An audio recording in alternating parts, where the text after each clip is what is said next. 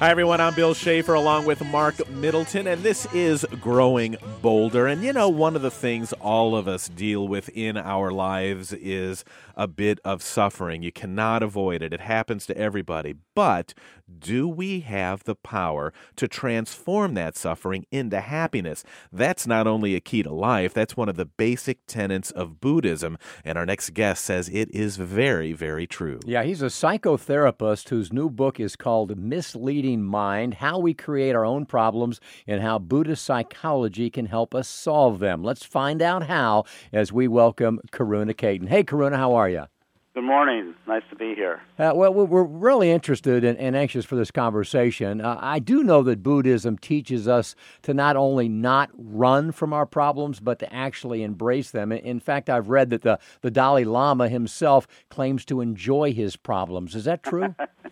I think that's true because the uh, he understands that it's through engaging with the problems that uh, we really actually are able to become uh, happier and healthier, and, and that's the idea behind this uh, book around Buddhist psychology. Is that uh, a healthy mind is, is a happy person? Yeah, so you know, uh, there are some who say what we focus on, you know, grows. Uh, uh, so doesn't enjoying our problems create more of them? well, you know, we're going to have problems whether we like it or not, and so the the, the approach in this uh, uh, in this this approach is really about creating a different relationship with problems because they're going to arise anyway, and they don't go away by ignoring them, and they don't go away by fighting with them. They go away by really understanding them and engaging with them, and then you know really getting the upper hand. Right now, we would say that our mind controls us, and if we can get to the point where we can control the mind and the disturbing emotions that arise therein, then then we have the upper hand, and that's where happiness really comes from. But we also get confused where we think the situation controls the mind when when actually you say it's more the other way around, where your mind controls your own situations. Uh, yeah, it's it's uh, again, it's, it's about control. Do we really have control over the emotions and, and uh, thoughts and feelings that arise. Mostly, we're in reaction. We react to different um, feelings and emotions that arise, and not not in control of them. So it's like being reactive rather than proactive. Certainly, the power of our thoughts to create both good and bad is not a concept that's unique to Buddhism. Uh, I think we all agree that our thoughts are very, very important in, in in crafting our reality. But but what is a step? You know, give give us something we can do to begin to get control of our thoughts. Yeah, the um, well, first, you know, as I mentioned in the book, it's really the very first step is to realize that we can take a step and that we can live a life that's more intentional and less in reaction. So the first thing is to begin to understand that thoughts and emotions arise and that we really have a choice how to relate to them rather than just being in reaction to them. The problem for us is that we don't have much clarity in the mind, so we don't have much control of it. So we really need to get the mind quieter and in more more focus. That's what all those meditation techniques that we hear and read about really all they're about. It's just like going to the gym and working out and getting the body trained. All those techniques should just are, are means of training the mind so it's more focused, so we can be more intentional and less in, uh, more aware of the thoughts and feelings that are arising, and that we have a choice whether to react to them or have some input on them and have some choice and and and almost withdraw from them. Or there's a lot of things we can do, but we can't do anything if we don't have any awareness. Yeah, and I think to this point, there isn't a person listening to this that doesn't agree with you. I think we all understand our limitations and, and that we, we do have issues and, and we have to change the way we react to things. But man, it is a process. You say it's like working out. You can get on that treadmill, you could be on there for a couple of months and still have that belly in front of you. I mean, I'm an example of that. How long and difficult is this process? What do you see when people come to you and say, I need help? How, how long does it take to. Well, yeah, you know, well, first of all, people always ask that.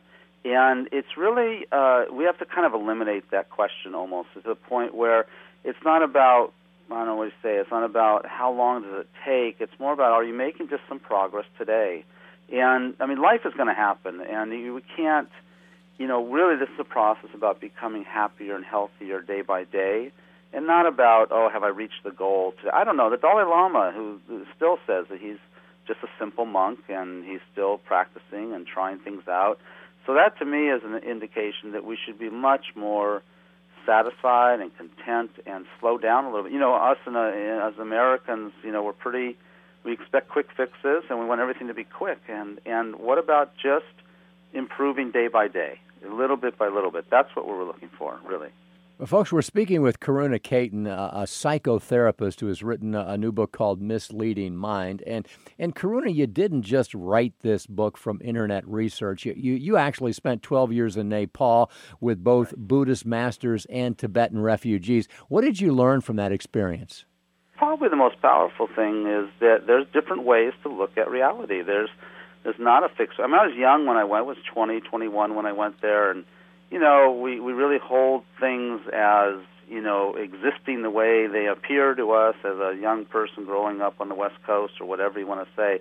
And it was really fascinating to be with uh, people who see the world differently, who see things differently, see their own their own uh, mental functioning differently, just a whole different paradigm. And I realized that their paradigm is is as valid as mine, and I should look at it and you know where there's benefit, I'll, I'm going to be uh, open to um, taking from what's beneficial and leaving behind what's not beneficial within our culture and my social programming, you could say. How much does that change? It's kind of a personal question, but boy, with all the research you did, spending all that time with the Buddhist masters and the Tibetan refugees, do you still like rock and roll? Do you still like action adventure movies? I mean, are you the, sa- are you the same? You're the same person, right? you just deal with? Yeah, one of my favorite movies back then was I remember the Terminator showed up in Kathmandu.